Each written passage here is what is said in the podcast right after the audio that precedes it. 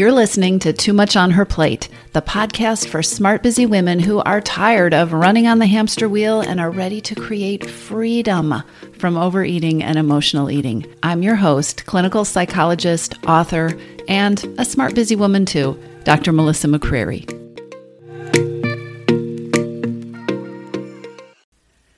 Hello, everybody. I'm recording this episode of the podcast the day after we wrapped up the Freedom from Overeating five day workshop series. So, this was a five day workshop series that was online, that was free, that was all about helping people understand the underlying structure that you need to have in place to create real, lasting freedom from overeating in your life. So, every day for five days, and actually, I did some bonus things after that, but every day for those five days and more, I was going live and teaching and then interacting in the group and responding to comments. And people were sharing their action items that they had taken and their wins and the shifts that were happening. And it was a really exciting time. It's, it's a great event. Actually, we will be doing it again. So if you missed the Freedom from Overeating workshop, there is a wait list so that you can be notified. I don't know what the dates are going to be, but you can be notified when we offer that in the future. I will put it in the show notes. But if you are wondering, oh, how do I get in on this? Just go to too much on her plate.com, too much on her plate.com forward slash register. T O O much on her plate.com forward slash register. And depending on when you're listening to this episode, you are either going to get taken to a page that will allow you to sign up to be on the wait list, or if you're listening to this later and we happen to be offering the workshop or we've opened registration, you will be able to register in real time. But either way, you will be covered. Anyway, that was kind of a tangent. Just wrapped up this workshop. It went on for about a week and a half, and it was great. A lot of work went into it, a lot of focused time. And so now I'm in the after time, which is what I want to talk with you about today the time after the thing. There are a lot of feelings. So I feel really good. We changed lives. People's minds were shifted. People were excited. It was really gratifying to be able to be a part of that.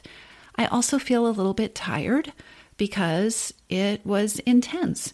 It, and it was about, you know, it's just a lot of energy to be around for this introvert then there's the other stuff that happens in the after time. If you think about the time after something ends, and I don't know about you, but when something that has been so big and that I've been so focused on is over, like this like this latest workshop series or like if I've been training for a marathon and the day after the marathon, I feel kind of lost the next day. I feel like this thing that was structuring me, the thing that was, you know, I just knew this is where my thoughts were focused. This was what I was doing. If anybody asked, right, what are you up to? I'm doing this, I'm doing the workshop series. That has gone away. And it's also a time because it's not that my calendar is empty. It's not like my life is empty now. There are a lot of things in my calendar, but it is a time of changing gears. This is a time of transitions. And if you followed me, you know that I think transitions are really important. In fact, there are a couple of podcast episodes about transitions that are, are worth a listen. I believe they're episodes six and seven, and I will put the link to those in the show notes as well. So here I am in the after time. This is the time after the thing is over. And as I was thinking about it today, I thought about how this in the past, it's not my thing now, but in the past, this might have been a time for overeating or mindless eating or kind of eating and not really knowing why I was eating, but knowing I wasn't hungry, but maybe having that feeling like I was unsettled or like I didn't really know what was going on. And I don't know if you've ever had that experience where it kind of feels like the eating is grounding you. So that may have been something that would have happened in the past. It's it's not happening now. What's happening now is I'm just noticing that I am in the after time. And what I was also thinking about is how often we totally ignore this particular time, this particular stage of things. And how many times this is the place that surprises and really trips up my clients. This is something that comes up on the coaching calls and your missing piece that, like, you know, I was doing so well. I was on track. I had that plan. And someone will say to me, We put together that plan, and I felt so good about how I handled the trip. The trip went great. The choices I made felt really good. I enjoyed food and I didn't overeat, and I was feeling really great about that. And then I don't know what happened because I came home and stuff just kind of felt slippery. I, I didn't do my old routines that I was doing before the trip, and I, I just, it just kind of fell apart. I hear this a lot. So often, we, and by we, I mean all of us, but especially high achievers who are used to preparing for things and used to strategizing and used to looking ahead. So often we prepare for the thing, but not for after the thing our mind wraps around the thing and then our thinking about what's going to happen just kind of ends. And I think sometimes we have this magical thinking that there is going to be this thing that I'm going to either get through or enjoy or that is going to happen to me. And then when it's over, it's almost like a button will be pushed and life will just go back to the way it was, right? But there's a transition there. And you will be ahead of 95% of us if you learn to see the transition and pay attention to the transition. So, what are these things I'm talking about? This overeating after the thing and what we do after the thing, after the vacation. That time after the really difficult presentation or the board meeting that you prepped and prepped and prepped for, and all those late nights, the time when that is over. The time after the kids go back to school. The time after the holidays. The time after that awkward breakup or that difficult conversation. The time after the relatives leave. This is a time to pay attention to.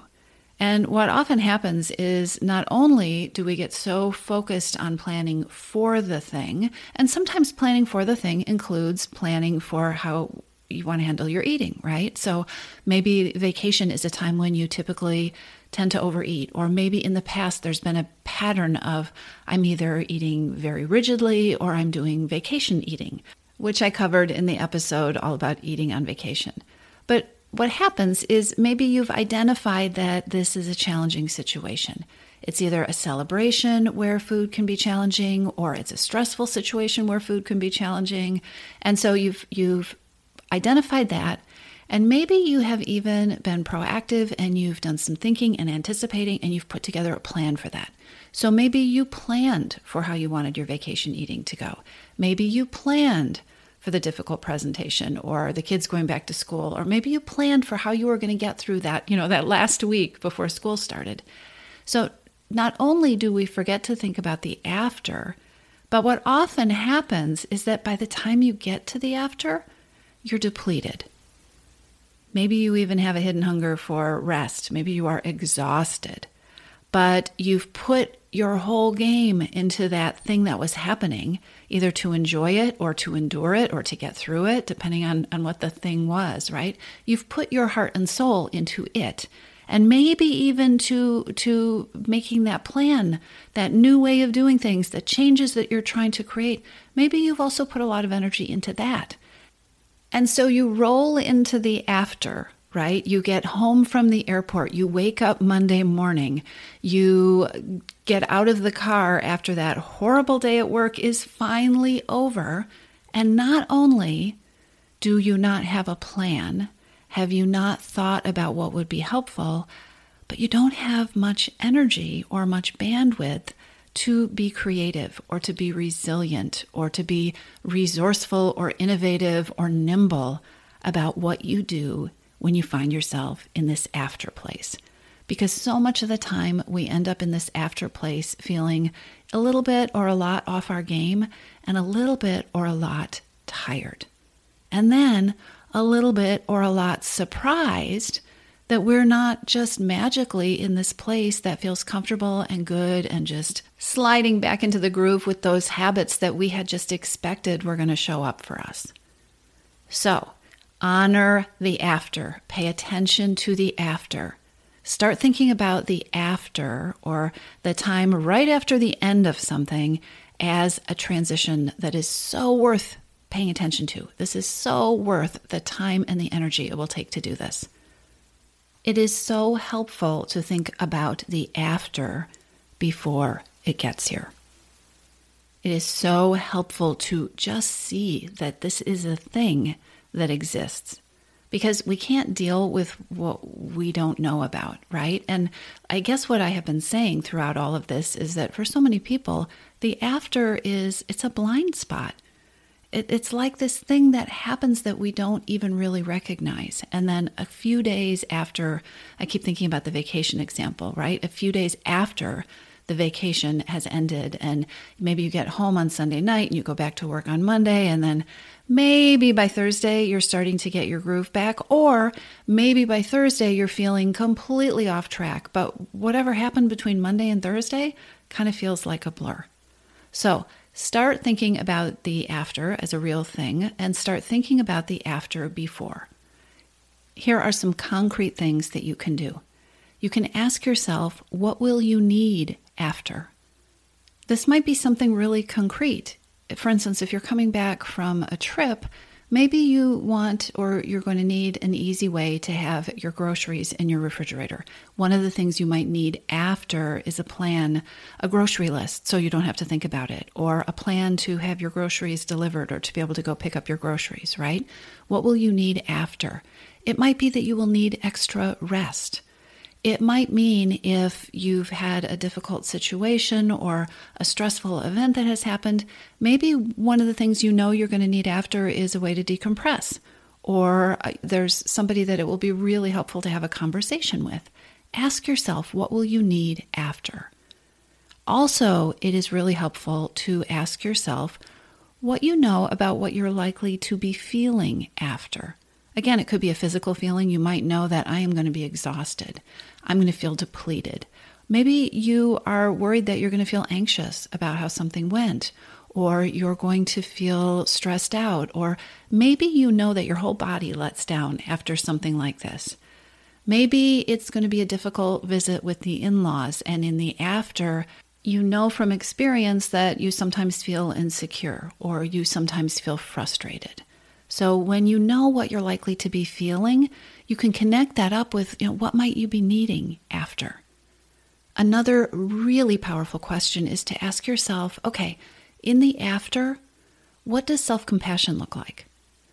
What does self-compassion look like after whatever this thing is is over?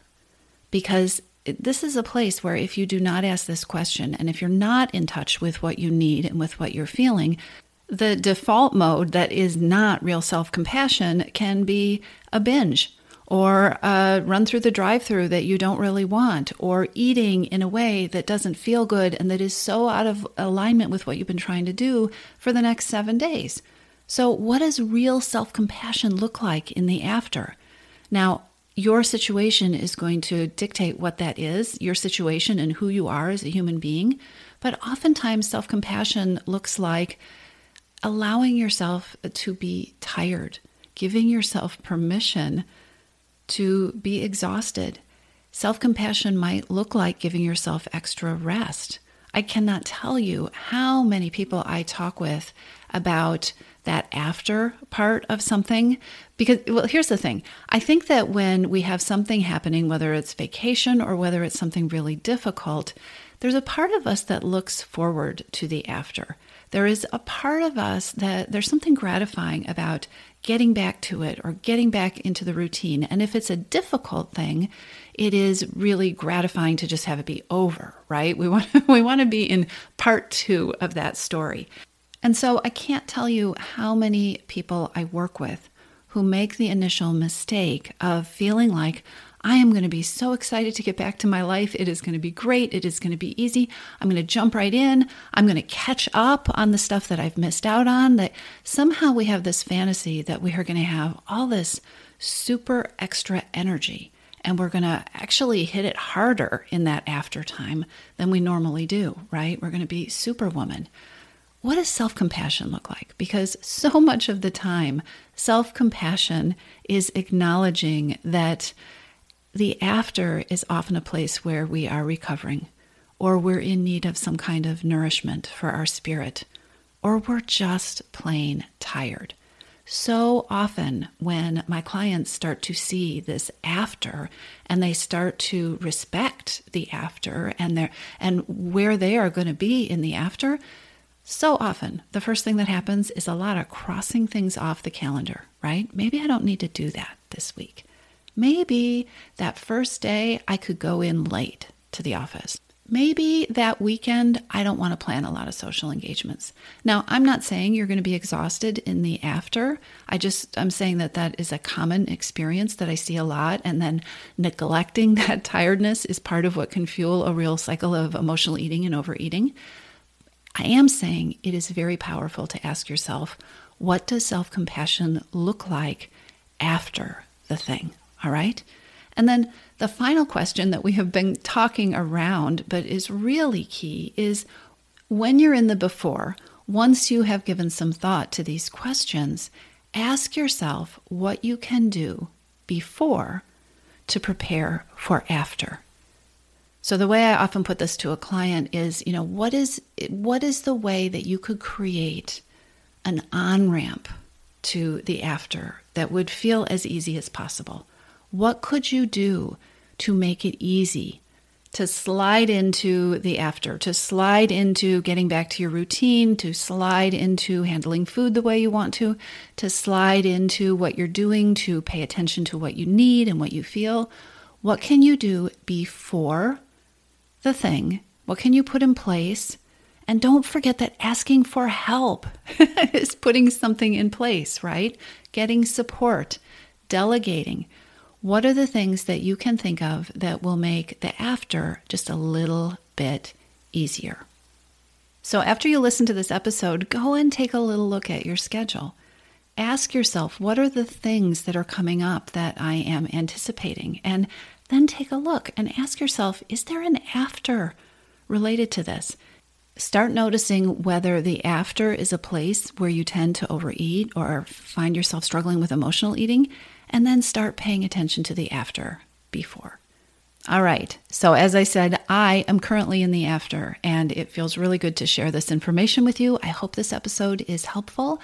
I am going to go cut out early and get a little bit of rest. I'll talk to you soon.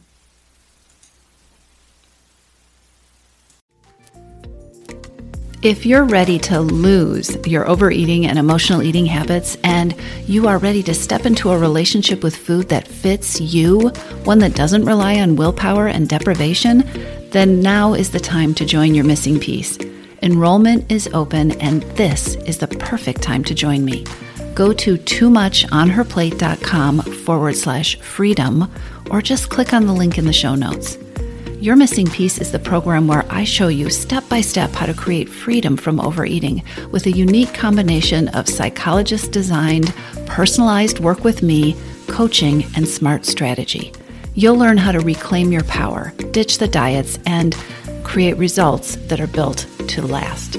Check it all out at too much on her toomuchonherplate.com forward slash freedom, and I'll see you inside.